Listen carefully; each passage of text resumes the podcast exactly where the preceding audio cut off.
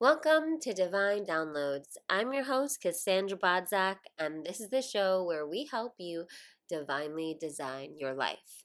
And today's episode is near and dear to my heart because we are talking about mediumship and connecting with loved ones who are now in spirit. And I know many of you know about my grandma Joan passing and how much of a profound effect that has had on me and uh, my spiritual journey connecting with her on the other side. And I'm so excited to introduce you to Linda, who has been such a pivotal part of that journey. And for those of you who are curious about mediumship, curious about what it's like to connect with loved ones in spirit or how you can begin that journey, this is the episode for you. So, my guest, Linda Hughes, is a psychic medium from Scotland who helps people all around the world connect with their loved ones in spirit and find ways to positively move forward with their life after loss. Her reading style blends powerful validations from people in spirit along with intuitive life coaching and psychic insight bringing through names, places of significance, personality descriptions, and details of your departed loved ones. Her mediumship abilities offer comfort, healing, and connection to those she reads for. And I can speak for that in spades. Um, Linda is also passionate about ha- helping others develop their own intuitive abilities and regularly hosts online workshops and courses on mediumship development and how to receive your own personal signs from the spirit world. Well, without further ado, let's dive into this juicy conversation. Linda, I am so excited to finally have you on the podcast. I've wanted to have you on the podcast for a couple years now, I think, actually, since we first met. Um, and I know I've told you a lot about Linda in the intro, but one of the very personal things for me was that Linda was the first person um, that helped me communicate with my grandmother after she passed. And I was recommended her through a girlfriend of mine who had also connected with a loved one through Linda. And it was just such, you know, being in such a vulnerable state of grief and being someone that's always been really open to all of this kind of magical stuff. I had actually never been to a medium, but, and I didn't know what to expect. And I obviously was, you know, had a lot of hope in my heart. and Linda, Linda's session, and I've done several sessions with her since then, um, just really was so comforting, so mind blowing. Uh, some of the things that came through that, you know, my grandmother said through Linda um, for those of you who haven't ever had a mediumship session, one of the things that kind of happens is that your loved one that's trying to communicate will kind of give examples of things that either only you would know of or that are really personal. Like there's no way Linda would have ever known any of this stuff about my grandmother, right? So that it's like an affirmation that she's on the line, right? That we have we're talking to the right person and just that alone like even if even if it stops there is just so affirming because i think i know everyone that's listening to this is super spiritual and they're open to all this stuff right? And it's so different i think to go from that place of really believing that you know we transition out of the body and we are you know in our spirit form um, and feeling that but then really having a concrete example of it and having that connection is just I don't know. It's a gift that I I think everyone should give themselves. So welcome, Linda, and um, let's kick off with how did so how did you start talking to dead people, spirits, right? How did this start? Oh, thank you for such a lovely introduction, Cassandra. And um, I just wanted to touch on something actually, just while you were talking. You spoke there about how you first met me and you came for a session when you were really in the throes of grief around your grandmother's passing. Um, and I like to think of myself as a medium um, not as somebody who rather talks to the dead, but somebody who helps the living. um, but you know, it's um, it is a, a, real mixture of both and i think when we can get that communication and we can get those validations you were talking about where we're touching on really personal details that you know we couldn't find on google we couldn't see on your social media we couldn't research anywhere it, it can really give us a whole new level of confidence in our lives when we get that validation that we exist beyond physical death. I think, um, you know, so much of our fear that we hold through life that holds us back and stops us from doing things really is deep rooted in that fear of. Um, you know the the immortality of our life, and if we knew that we were going to be okay, how many more you know chances and opportunities would we take and create for ourselves? So um, it's it's really a lovely thing that I am really proud that I am able to bring that forward for people. Um, but it really started, Cassandra, when I was very young. Quite a lot of mediums will tell you the same thing. It's something that I always was aware of at a young age, but in uh, truth, it terrified me, Cassandra. so I can imagine. it's something we always sort of joke that I'm this medium that that does communicate with people that have passed, but I sleep with the whole light on still, and I'm 45 and I still sleep with the whole light on, and it's because of all those childhood experiences that I had. Um, where I would be lying in my bed in the middle of the night and I could hear footsteps in the hall, I could hear noises, I could sense people around. Um, so we had a lot of activity in my house growing up. And I remember being 14 and my mum um, asked a medium to come to the house to investigate all these sort of weird goings on that were happening. We would have clocks all stop in the house exactly the same time.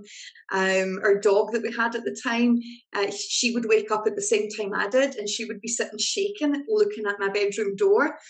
Um, we had things move in the house. We used to have um, light bulbs smash quite regularly above my head.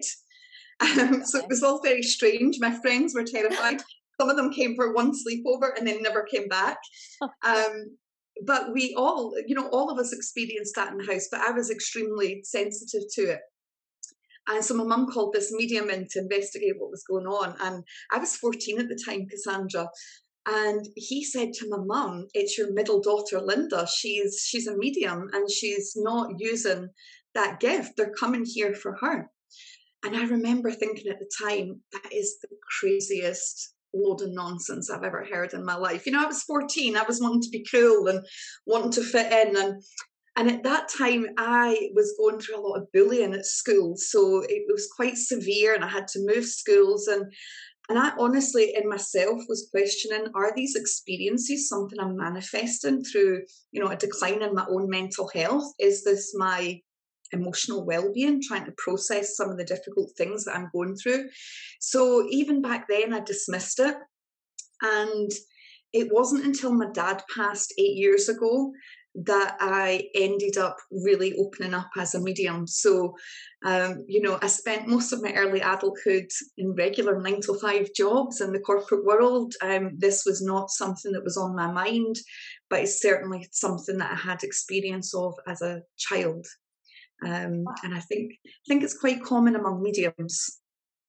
Yeah, well, I can imagine it's something that, like you said, I think in our society is no help in this.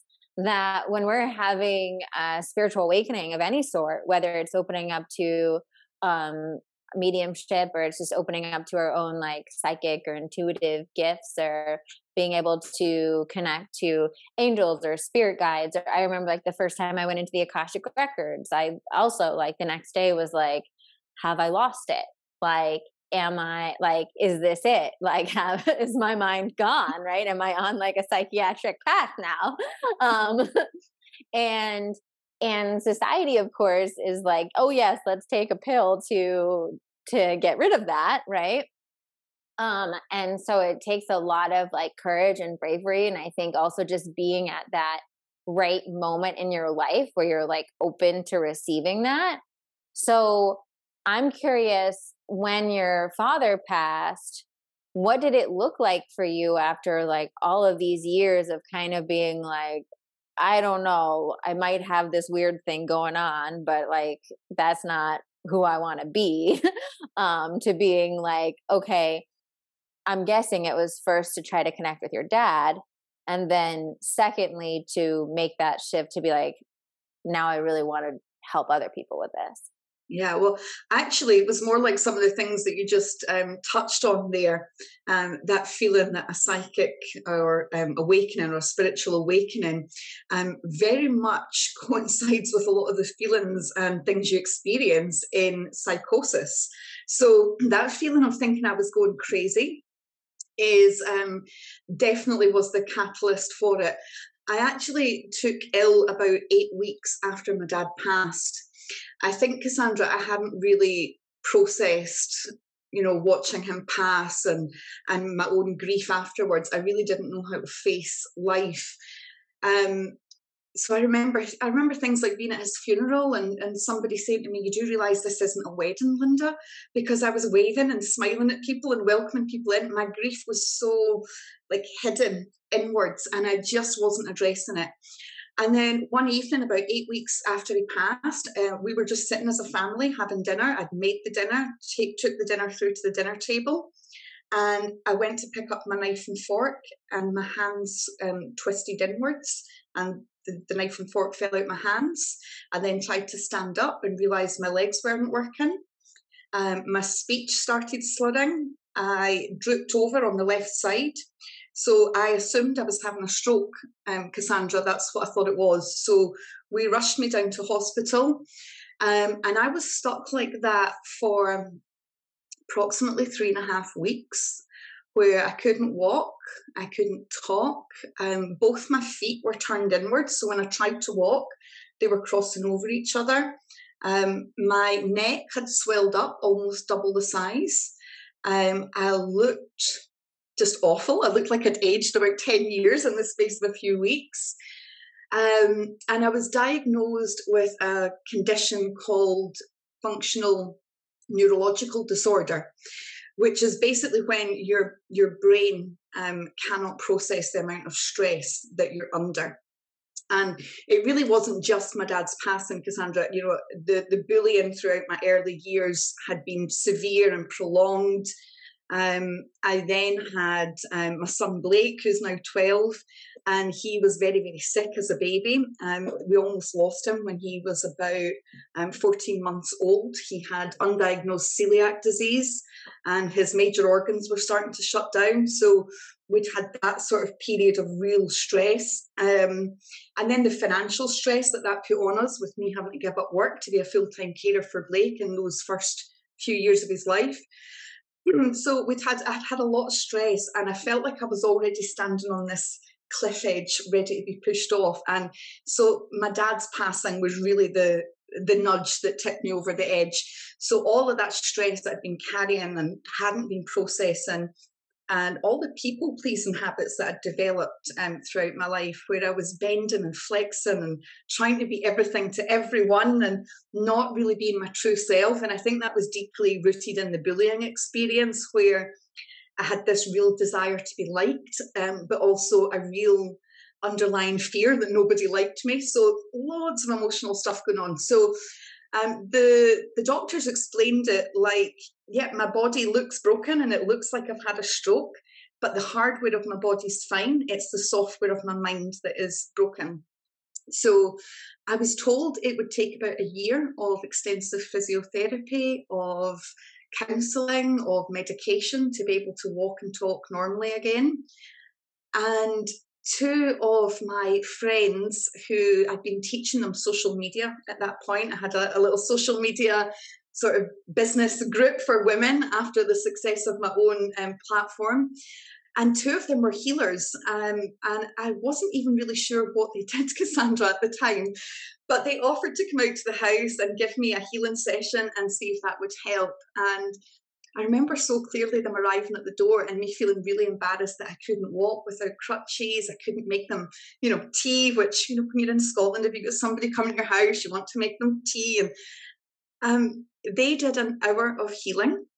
One was a bioenergy healer. So she used um, almost like a, a, a plug in torch. It was like an electric torch that had a huge crystal on one end and coloured discs that slipped in um, between it to shine different light um, on your body. So um, she done that to clear my energy field.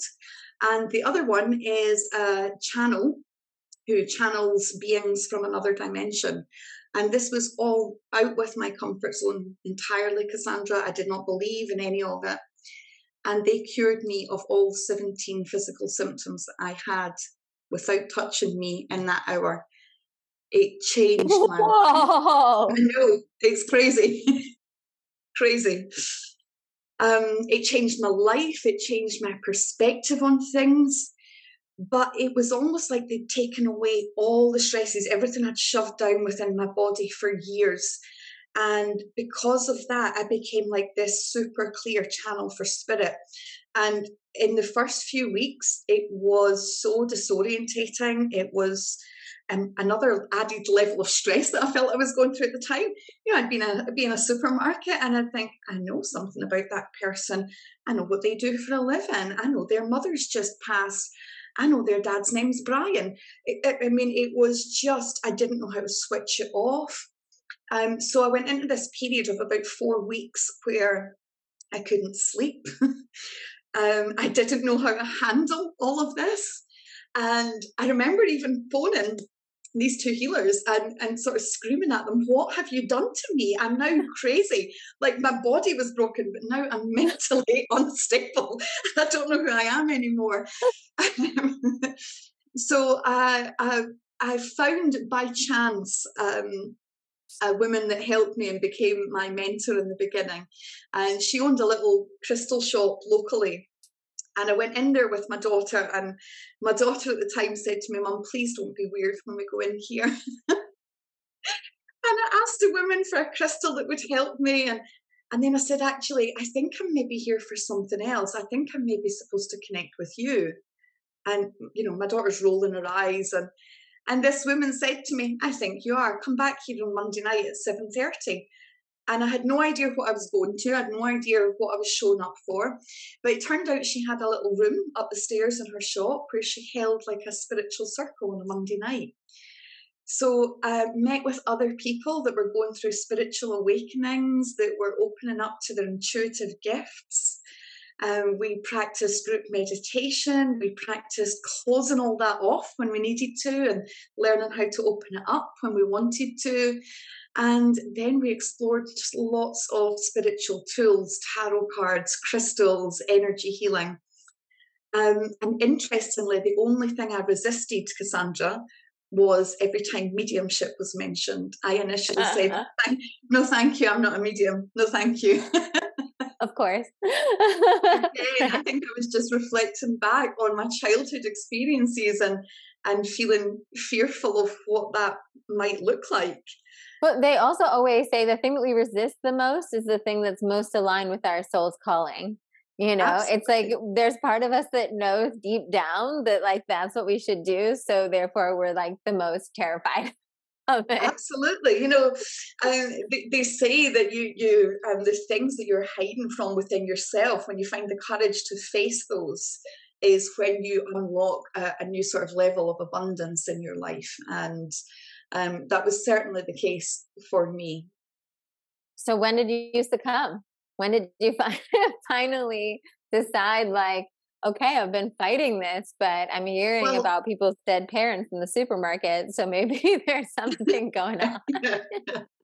um, it, it was probably around uh, six six to eight months after that. I'd, I'd really taken um, a fascination to tarot, and I found it extremely helpful in my own healing journey because I was still healing at that point, and I was still I then had the ability to process all the emotions that I'd shoved down for years. So um, tarot became a, a real lifeline for me because you know, a lot of people think of them as a sort of woo woo um, tool, but for me, they're sort of 80% psychology. And um, when we tap into them, they can really highlight common behaviors that we all have, common thoughts, common feelings. And there's a system there that shows you how to move forward with your life. Um, obviously, there's like 20% magic in there. We've got to still have the magic in life.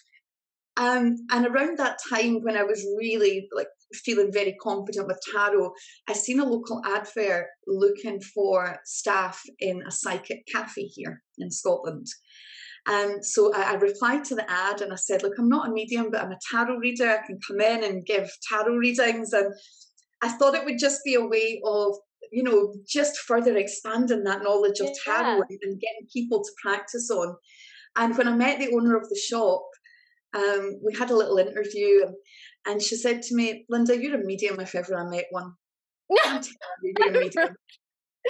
Thou um, doth protect too much. That was it. Um, so I started working in there. Within three days, I was unleashed. um, I was working alongside other mediums, and it was the first time in my life, Cassandra, I was surrounded by people who viewed and felt and experienced life in the same way as I did. So it normalized everything. And I think for anybody that's listening that is going on a spiritual journey that's awakening those gifts in themselves, um, finding a community of like-minded people who are moving through a similar journey is so crucial to your development and to opening up all those um, senses further.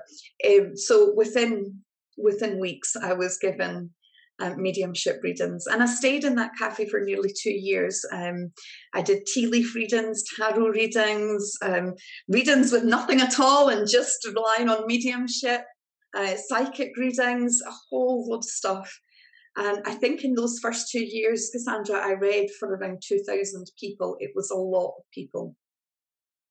Now, can I ask you, did you have, because I know when I coach, when I coach women and they're like trying to start off, whether they're doing tarot reading or psychic or whatever kind of business where they're utilizing their gifts, um, in the beginning there's usually this like fear of like what if i'm not good enough to be charging yet right? When they're still flexing that muscle. How do you think did you have any feelings of that while you were when you first started at the cafe? Or was it kind of like um do you feel like your proficiency in the tarot helped you kind of be like no matter what i know i can give them a good tarot reading and then if something else comes in great do you think that helped you definitely helped. Tarot was in the beginning my sort of um, safety blanket. that was the thing I could turn to and know that I could deliver something helpful to, to people that were coming in there. Um, but I guess, I, I mean, like everybody else, I think when we move into being entrepreneurial and what we're offering is a service that we offer that feeling of not being good enough. What if i can't perform? What if i can't give this client what they're paying for? What if i'm not good enough at this?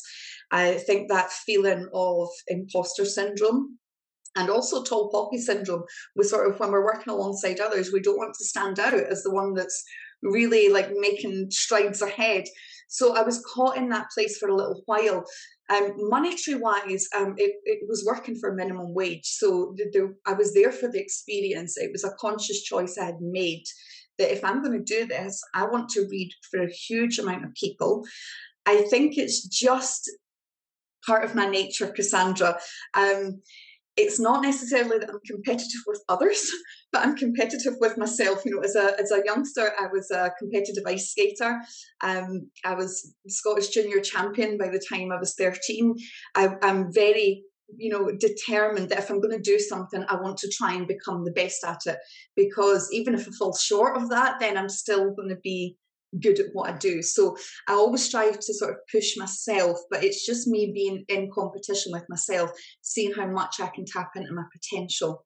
Um, so there was an element of that. And it was once I realized that I felt like I was outgrowing the space. And the way I felt that was when you're working locally and you're seeing local people coming in um, you're not really being exposed to people with different lifestyles, different religions, different backgrounds, different cultures from your own. And I felt like that was the next level for me to really expand and, you know, read for people from all around the world so that I could again challenge my, myself in my mediumship.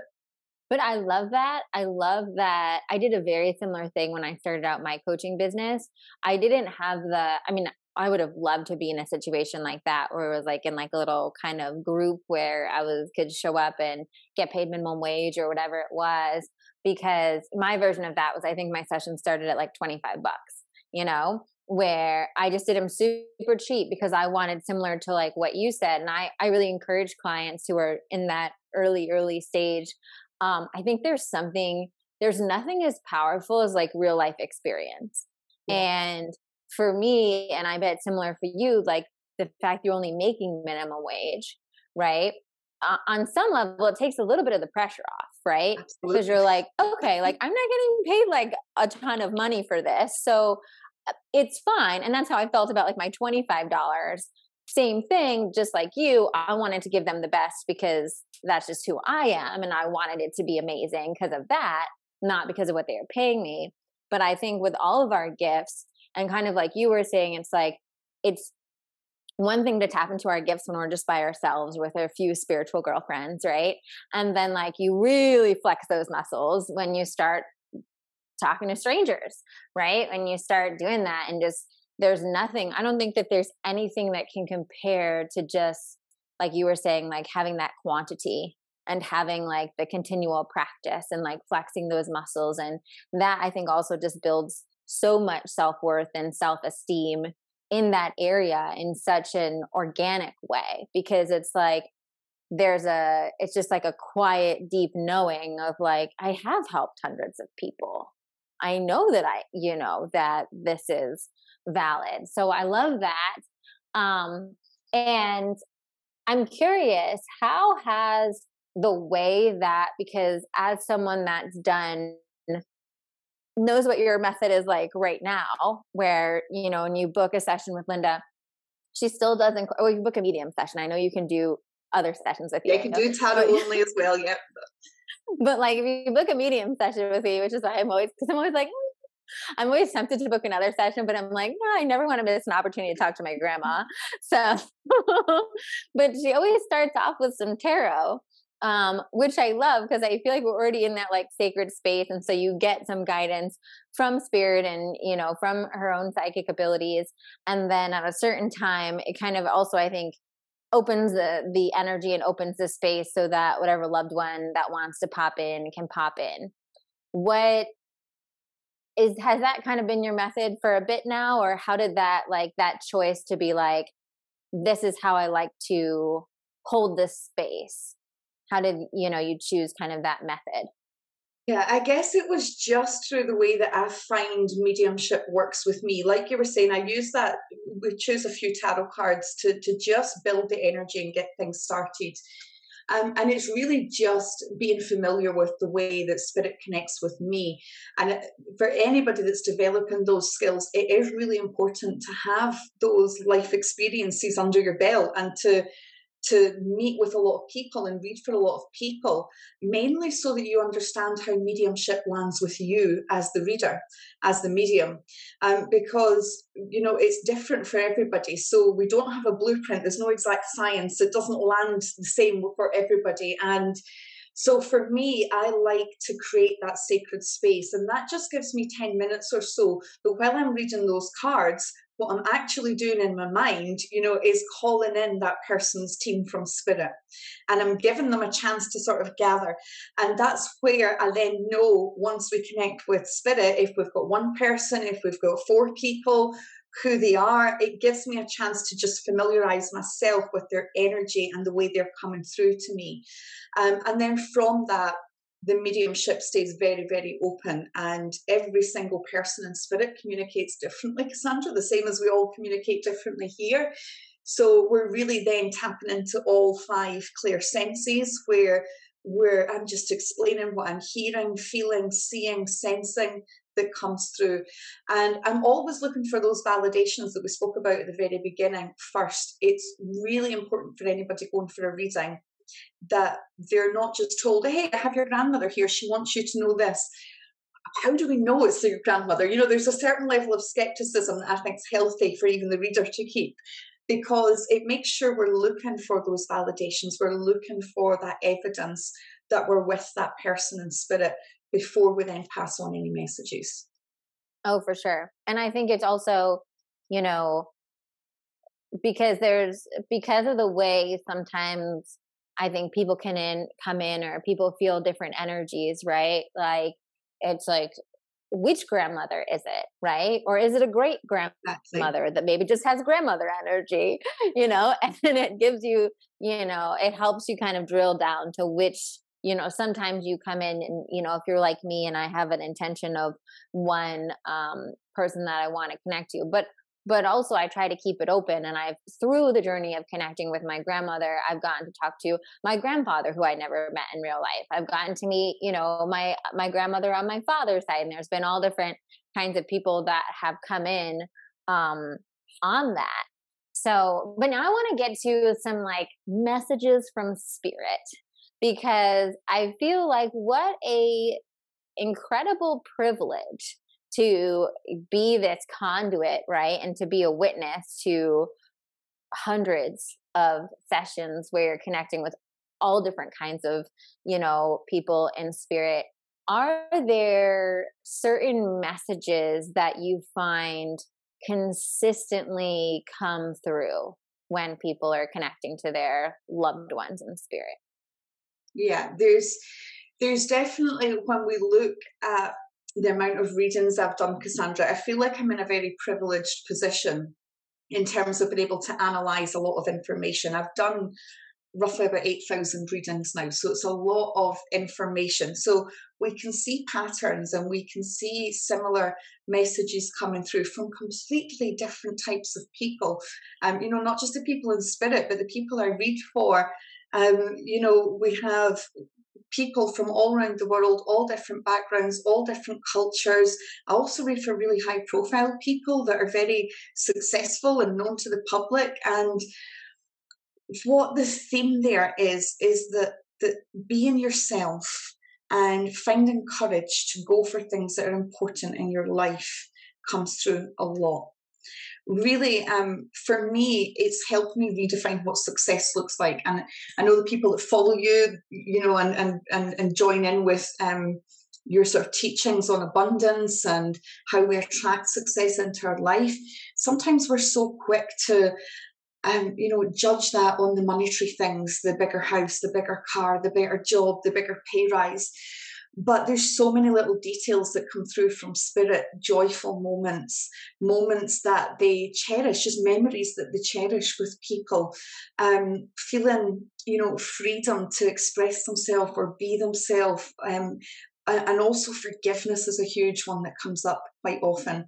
I, I think one of the biggest ways that mediumship can comfort some people that are really stuck with their grief is quite often they're holding on to some level of guilt, normally survivor's guilt of some sort, no matter what the relationship was to the person in spirit. And we quite often get messages there that, hey, I'm fine, you did what you needed to do and you did as much as you can. And I know you you tried your best. And so we get these real messages that can allow people to let go of the things that they are really trapped in their grief about. Um, but yeah, some lovely things. There's there's a few examples that um, that really stand out, and they're always the, the silliest of things, Cassandra. It's never like really big things. Um, I had one lady who her husband had passed and they'd, they'd been married for over 50 years and she was just really feeling lost navigating life without him and i think he'd been in spirit for about three years by the time that she spoke to me and one of the things that came through was a vision of her in her house sitting on this blue velvet sofa. It was like a bright blue velvet sofa. And so I asked her about it. I said, He's shown me this blue velvet sofa and you sitting on it. I can see you quite happy drinking your tea. You look so relaxed. I said, Is this something you've got in your house? And she immediately started crying and said, I've looked at that sofa now for six weeks, and every time I see it, I think my husband wouldn't have liked that. And I said, Well, I think this is him showing me that you should buy that blue sofa. You know, life's too short. Go and get that sofa. He is still, you know, he was showing that he was still bearing witness to some things that she was doing in her life.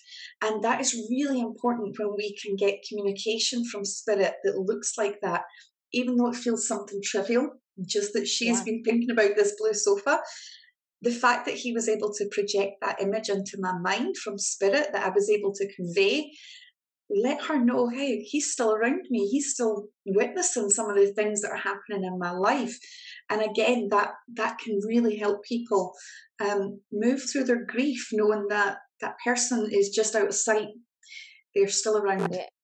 I think that really helped me a lot with my, you know, like you brought up with the forgiveness too. I remember we did a session and you, I didn't even told you because I also try to like keep it under wraps and just see what comes up during the session.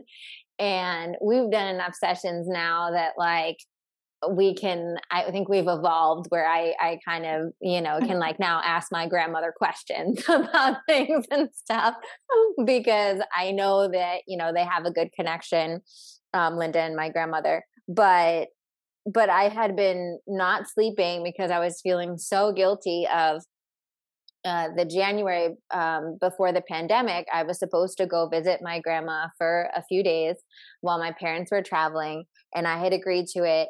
And then last minute, I just totally spazzed. I spazzed on like one, like the flights were over a thousand dollars to the East Coast. So I was like, oh my God, this is a nightmare. I think it was a thousand dollars each way. And then I got asked to do a speaking engagement during it in LA that I thought was going to be a big thing. And my grandma was always so chill, like, no, like work first. You know, she's a Capricorn. She like totally understood my like you know, desires for work. She was like, don't worry about it. Like, I'm fine. It's really like not a big deal, you know? But, and at the time, you know, I was really torn up about it and I regretted it. But both my parents also really encouraged me. They're like, don't worry, like, grandma's not going anywhere. There'll be plenty of time. Like, come in April when it's a better week. It's not a big deal, right? Little did we know it was going to go into a pandemic and then she would pass and I would never get to see her. Um, and I that like ravaged me for a while after she passed, like just literally hating myself so deeply for making that call.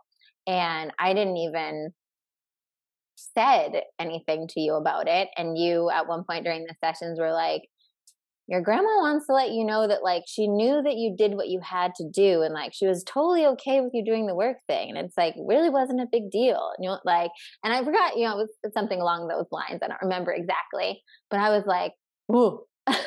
right like and it affirmed like two things one I knew that, I mean, that's how my grandma was when she was alive. Like, she didn't need, even need to ascend to spirit to have that attitude. She was all already very, like, in a higher perspective.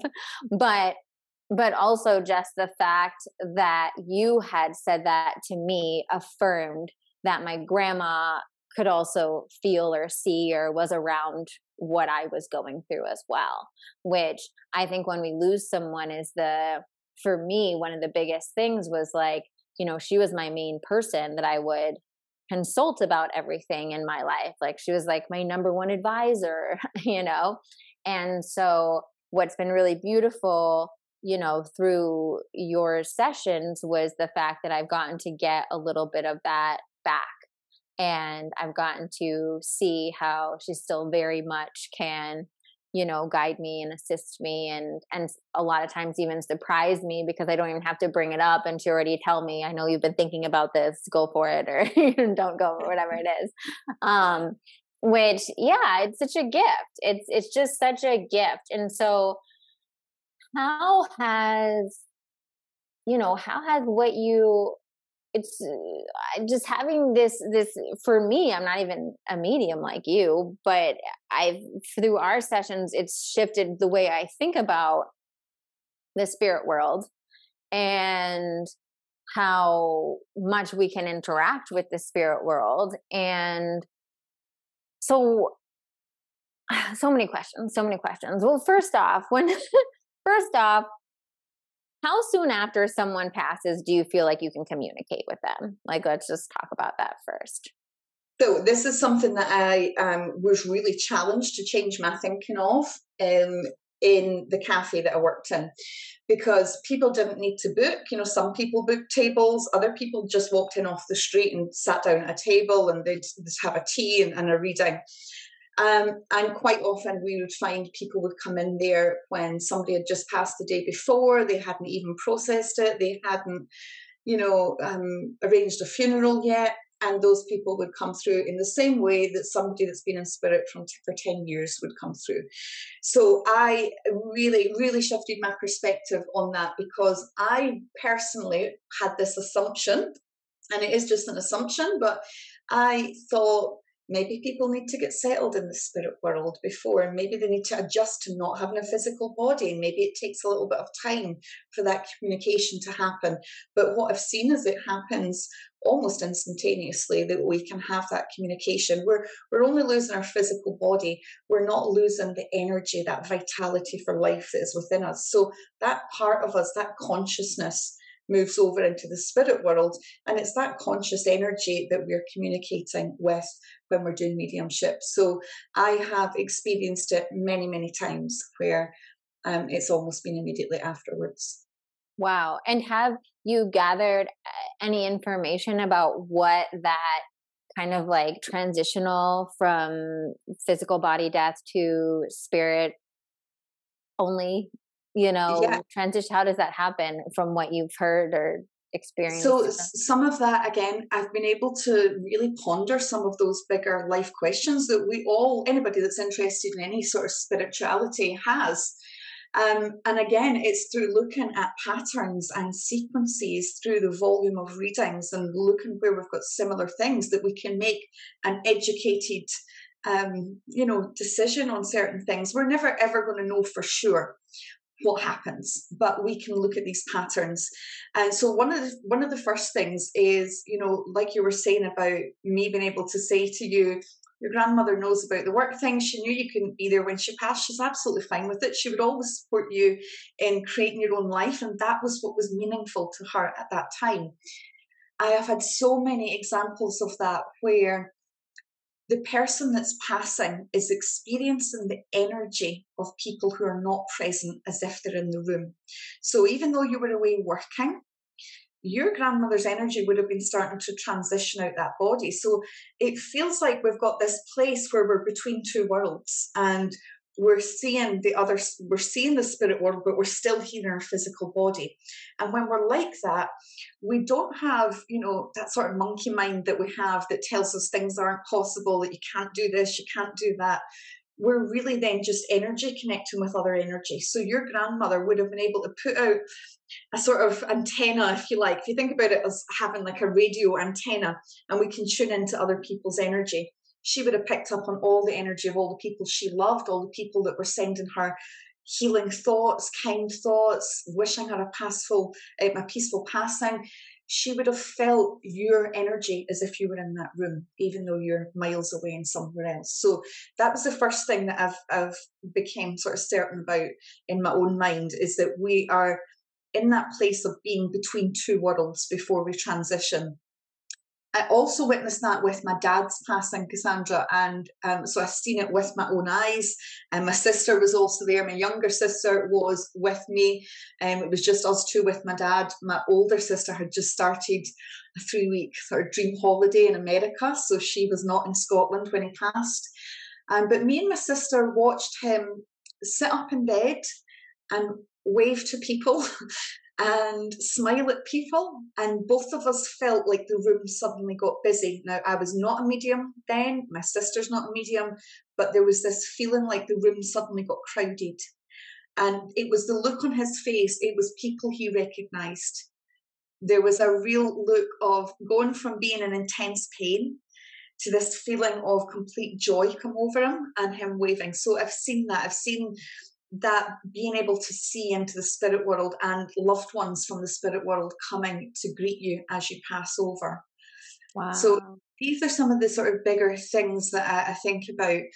Um, in terms of how people experience life, it feels more to me on the other side like almost like we've got an alternate reality running alongside ours. I don't see the spirit world as being like this place that you know, we might call heaven that's somewhere separate from us and up above the clouds somewhere filled with light. For me, it's like we've just got a thin sheet of paper and we're here and the spirit world is there. And so their energy can be felt all around us when we really take time to be present and slow down and step away from the busyness of the, the outside world and the busyness of our mind. We can quite often tap into that and feel the presence of our loved ones. And you don't need to be a medium to do that. We just need to find that place of peace and calm and stillness within us. I love that. And I both of the two things you mentioned, my brother in law, his his mother is a hospice nurse, has been hospice nurse for like 20 something years. And I spoke to her at um, a family party, and she's not like us at all. Like, she's not into any of this stuff. Um, very just like, I don't know, normal person, right? right? Lovely woman, lovely woman, but like not, you know, not into this. And I asked her, you know, I told her, I was like, I'm into all of this stuff. And I was like, I'm so curious because uh, she knew that my grandma had passed. And I was like, I've been doing all this reading and medium sessions and all this stuff. And she said, over all of her years, almost every single person that she's watched as they make their transition right before they do starts talking to family members in the room. Will start like saying people and she's like so now she was like i don't even question it. Like i know. She's like i don't know about a lot of things but i know for sure we start seeing loved ones you know as that transition's happening and it brings us comfort and you know i'll hear some of them talking and be like oh did you know my mother was just here? You know da da da. And you know we kind of know that now that they're in that certain stage of passing and they're probably going to go within the next you know 24 48 like they're very close to passing when that starts happening. And i thought that was just you know so amazing like from someone that's like really not you know not like me or you tapped into all this stuff but just sees it from a very like clinical perspective of like this is just how the death process goes right?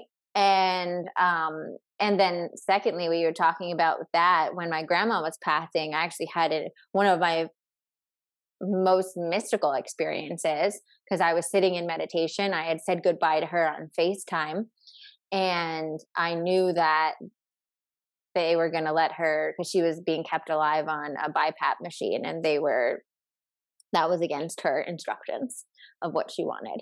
And so they were going to let her peacefully pass. And so I knew the portal was there and I just like stayed in meditation. I was at first I was chanting and then I started this I was like no. Um this was actually my husband's really cute idea to start listening to her favorite songs from the 50s. Like she loved Elvis. So I started putting on like all these songs that she used to love and I was just like meditating and singing them. And like instantly I felt like my hands raising and I felt like I I could see her like lifting off of her hospital bed and like holding my hands and I was kind of like helping guide her up and i was like grandma do you you know i can feel the angels can you feel the angels? And she was like yes. And then at one point you know i felt her lift away and my hands like dropped down and you know i heard her voice like clear as day like cass it's it's even better than we've imagined you know because me and my grandma talked a lot about stuff like that and believed in angels and you know we're really all into that stuff and she was just like it's even better than we thought. Um and so i think it's so powerful and you. I, there's so many stories of people having powerful moments like that when someone is crossing the threshold. I think gabby bernstein also shares a story about this where she had an experience when someone close to her was passing where she was like in the middle of like about going to like you know do a work thing and she just got this feeling like I don't know, I just need to like stop and meditate right now, like right now. And she's like, it was so weird that I was like, not even going to question it. I'm just going to stop and they can just tell them I'll be a little bit late. And then she did it. And then she, you know, felt something moving. She wasn't sure exactly what was going through. And then after she felt complete with whatever it was, um, her mom called and was like, oh, your grandmother just passed, right? And it was almost like in that moment that soul was just saying, "Hey, I need you to. Can you be here for this?" Right? Um, it's so magical. Um, Absolutely, and you know that's that's a lovely example that we could, I guess, ask the question in the same way that we, when we sit down to do mediumship, we send that intention out for our loved ones to to come close. I wonder if those that are going to spirit world, uh, going to the spirit world, are able to send that same intention down to us, and it makes us stop and we realize they need us in this moment. In the same way that we ask for signs from them, I, I think it's very much a, a two way um, thing that I, I think forward. I think for sure. I think for sure. Um, in that moment, I think you I don't know. Actually, I'll ask you. Do you feel like based on what you've heard from spirit, do you feel like we kind of choose our passing or choose how that happens and how it goes down? Or do you think we kind of make the most of however it happens? I think we make the most of however it happens. And I guess the reason that I've come to that, it's very, very difficult when you experience people that have had what we, the witnesses to it, feel are a very traumatic passing, or it's somebody extremely young, or where somebody's lost their child. It's extremely hard for me to find validation in that. I think it's a very human thing for us to do to assume, well, they must have chosen that before they came in. And it makes us feel comfortable, but I think it's us that are being comforted rather than the person in spirit. The way I see it is that if if we are having any sort of traumatic experience um, in our physical body when we pass, you imagine your angels, your guides, your loved ones in spirit coming in and swooping your soul out of that body. So it might look physically traumatic to us. It might look like they're in a lot of pain. Um, but even in really difficult circumstances, I think the soul makes that transition. Um, you know, the majority of it, if we think 90% of the soul has already started to go over there. Yeah. Um, so I, I don't think there's an element, and I have I've questioned that a lot, Cassandra, and I'm always open to having flexibility around my thoughts and my belief systems. That you know, I'm I've still got a long way to go with my mediumship journey. There's still other things I want to challenge myself with, and making sort of firm thoughts in my head around some of these big questions is certainly something I want to work towards getting more clarity on. But that for me feels like I, I, don't think we all choose our passing. I don't think we come in here with an agreed date and time and way that we're going to pass. Do you feel like, have you connected with people in spirit that, you know, are not at peace with how they passed? No. Okay. Never. It is something, no matter how traumatic, whether it's, um, you know, a car crash, whether it's something, um, you know, really, really difficult. And uh, with that amount of reasons, I've, I've had so many causes of, of death um, present. It's, it's quite often one of the the last things the person has experienced and it's a really good validation if they can just confirm how they passed when they connect with mediumship it's a great validation to to confirm we've got their energy. So, you know, there's been some really bizarre ones or more not bizarre but less common you know people being crushed by a fallen tree. Um i've had people that have you know drowned people that have lost their lives in a fire. There's been so many different ways. I've, I've also um, you know connected with a lot of people who have died by suicide or have died by homicide and it's somebody else has taken their life. And these are all things that we would feel we must struggle with on the other side to make peace with that. And in fact, they don't. They're at peace the minute they are in the spirit world. Wow. And does that do do you feel that they have that the same peace that you experienced about how they passed do you feel like they have peace around how they live their life or does it ever come up that the person in the spirit world has regrets or wishes they did certain things differently yeah, so I don't think they necessarily have regrets. Again, it's a very human, in your body sort of feeling to have regrets. It's generated by our thoughts and our mind and so many sort of influences. But I have um, experienced lots and lots of times, Cassandra, where I feel people are showing me that they are going through a life review. So almost like they're seeing their life play out as a very quick movie flashing in front of them once they get to the spirit world. And I do think the soul continues to grow and learn and evolve in spirit. And part of that is reflecting, but without judgment, without regret, just with, you know, a clean sort of state of mind um, looking at their life choices. And I think they all review the same three major things. I think they ask, did I give out enough love? Did I receive enough love? And did I express myself fully? These ah. are the three common factors I see being reviewed in life reviews through things that I'm picking up on in spirit, memories that are recalled. You know, this is not just me sort of um, guessing what goes on.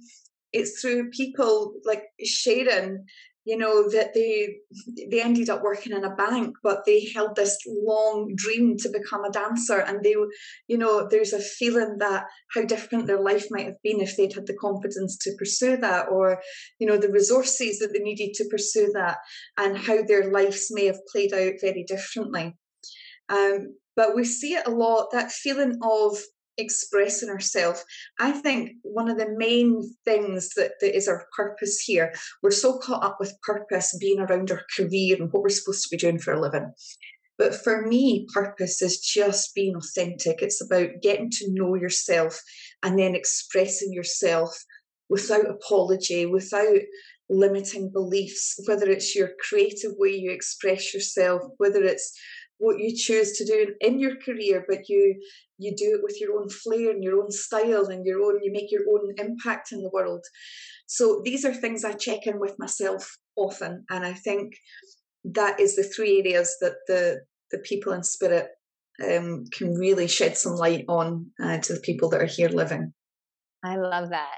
Are you giving love? Are you receiving love? Are you expressing yourself? And that you know, since my grandmother passed, that has been one of the things that's been so potent and so powerfully coming through is that last one of I think it's been just like just so like almost like in my face about how I really do feel and shifted some of my offerings and how I talk about things and and all how I live my life is that our sole purpose is expressing ourselves right? And that's like at the end of the day it's like when my time on earth is over whenever that number may be called have did i express myself fully in the time i had?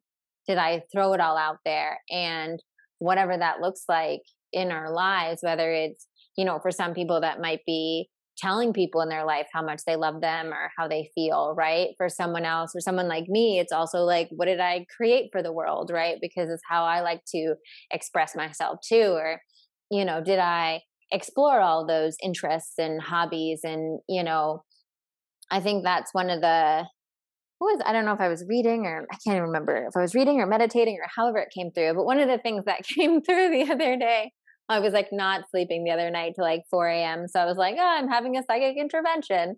Um, but what came through was how like when we're out of this world, the things that we'll miss will be so much simpler than we're thinking. Like the the feeling of like a like eating a freshly baked cookie, right? Or cuddling on the couch with your dog, or, you know, these like kind of very like tactile, like the a cool fall breeze on your face with a nice tea as you're walking or whatnot, right?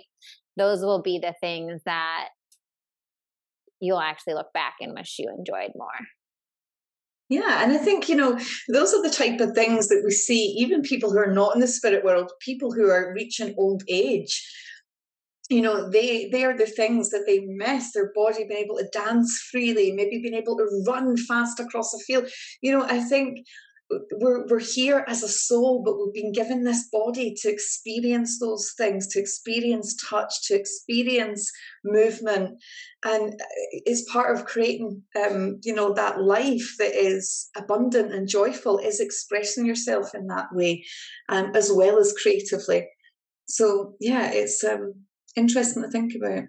You know, speaking of that, and I know we're over timing. I could talk to you forever, but well, this will be a good, like, I think, round out question.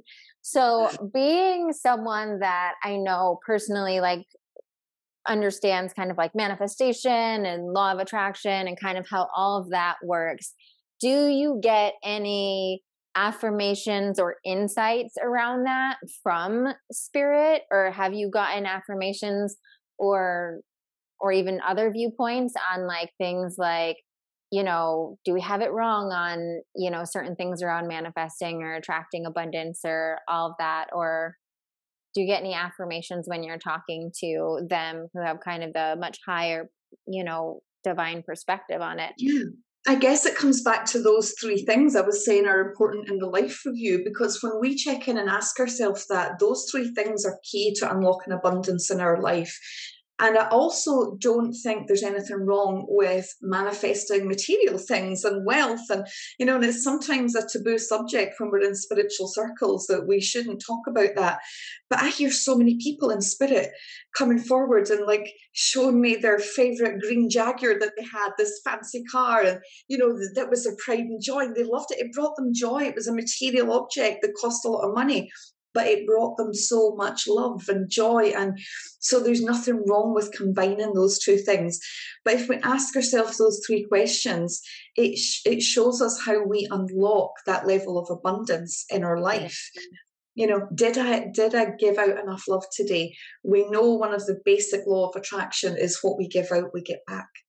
And you know, abundance is about having all of the good things all, all of the time whether it's material, whether it's a feeling, whether it's a creative flow of energy, that's what we're looking at in abundance. That feeling of joy and you know that vitality for life so if we're giving out love if we're doing good in the world if we are giving of ourselves in service in some way to others it will return to us we also then need to look at whether we are receiving enough love and, you know, there's lots of telltale signs that we can look at that are very simple to check in with ourselves. Have I created a big enough container in my energy field to receive all of this good that I'm trying to call in? If we're finding ourselves, you know, deflecting com- um, compliments, for example, somebody says to you, oh, I love the way your hair looks today. And you say, Oh, don't, don't be silly, it's a mess. Oh, I hate my hair today. Like, that's a huge red flag there that you are not open to receiving love it, we we need to be receiving that. We need to be receiving that um, flow of good energy towards us, and we need to just see it as expanding in our energy field. And even and, like love and blessings, I would add to that, right? Like yeah. one of the things that we just did this past weekend, I did this fall of abundance challenge. And whenever I do anything around manifesting or whatnot, one of the things I get everybody in the habit off of the gate of is like we're celebrating everything right? So if you found a quarter today, I want you to tell me about it. We're celebrating. That's a quarter you didn't have that just came to you, right? If you got a free coffee at the cafe today, like, and it's true, it's kind of like what you were saying with the compliment is that oftentimes it's not that we're not receiving, it's actually that either we're deflecting or just not, we're not fully accepting it by really looking at it for what it is. Like, wow, like this person you know took five minutes didn't need to to compliment my hair today right? To bring give me a little boost of light right? You know the person at the grocery store you know helped carry my bag you know to my car because they saw i was overloaded right? That's a blessing right? And the more that we attune to that and i love how you talk about the container because i'm a huge advocate for that too. It's like am I an open container? Am I receiving it? Because abundance and manifestation, it is a flow. It's a way of being in the world that is like I give out naturally. I I'm the person too that like will be like, hey, put the guys behind me coffee on me, right? Or like, hey, I see, you know, a mom struggling with like a dog and three little kids, like, let me carry your groceries to the car, right? And being a very like, you know, non-threatening looking woman you know often they'll be like okay you know um but like so it's like we get to participate in both sides of that scale and then when we're when we start doing that on the micro then it also happens on the mic on on the macro you know Absolutely. as far as like with other things sometimes cassandra we're just even not noticing those those things you know life is so busy we're so just there's so many things that can distract us you know half the time we're we're trying to keep up with the rest of the world. We're scrolling on social media. We're trying to be everything to everyone. So mindfulness is a really key tool to expanding that container. Um, and i thought I'd share with you just when you were talking about being the one that goes and does the good deeds when i first realized this it was during my sort of spiritual awakening when I realized that this is a big part of it, am I giving out enough love? Am I, you know, am I going out there and doing good things for others? I um, created I guess, a product. Um, it was little bracelets and things that had made bracelets and necklaces and mindful wishes originally before the sort of real spiritual awakening i had a line of mindful jewelry and that's why i'm known as mindful wishes on social media and I made these little cards with bracelets, and they all had messages inside that said things like, You're enough just as you are. The universe is grateful to have you in it. Um, and I called them gratitude bombs. And I used to go out armed with like 20 of these cards that I'd made with all these handmade bracelets and just give them to random strangers. And I had so many experiences, Cassandra, where people would tell me, "Oh my God, I've just been having the worst day, and you've just came along and you've just lifted my spirits." You know, it's it, it is humanity when we can show generosity and compassion to other people, even if we take away abundance from it. Surely we should all be trying to make the lives of everyone around us better by just very simple gestures. So yeah, I created a thing called gratitude bombs. Again, my kids that. I was start raving mad. They'd be like, "Mom, please don't go and talk to those strangers." Um, but yeah, I did that, and then you know, if we look at that final part, did we express ourselves enough? Uh, that just unlocks so much the fear of success, the fear of being liked, the fear of not being enough, the the fear that we're somehow chasing this external validation from others, Cassandra. And that's very much combined with being that container. If we're lacking self worth, if we don't have the confidence to speak up and create what we want to create and voice our opinions and, you know, be who we want to be with all our quirks and our our silly antics and you know the things that make us us if we're hiding that how on earth are we supposed to be generating all the good that we are and, and bringing it back in if we're not, you know, sending that out as a frequency. Absolutely. Absolutely. Everything is energy. Everything is energy. And Absolutely. so when we're self expressing, naturally we'll be drawn to the things that we just self express for fun and also equally things that might turn into a career might you know help us on our career journey on some level right? Because and then we're so much more successful in those areas you know when we're when we're genuinely lit up about it and it is part of our soul expression and both of us are living proof of that you know that when you're when you just keep following whatever your soul wants to express like you know both of us kind of like fell into our careers through our spiritual journey right? And it's like you know let spirit take the wheel and like before one day you'll wake up and be like and i make a living of this. Exactly. And you know it really i mean these sort of things they, they help continue to evolve our understanding of life because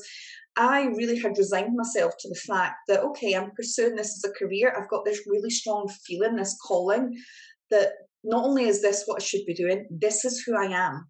You know, I'm a medium and I've not felt as free to express myself. I've not felt as much personal like contentment with who I am than when I've sort of openly come out the spiritual closet and said, This is who I am, and I don't care who doesn't like it, this is me.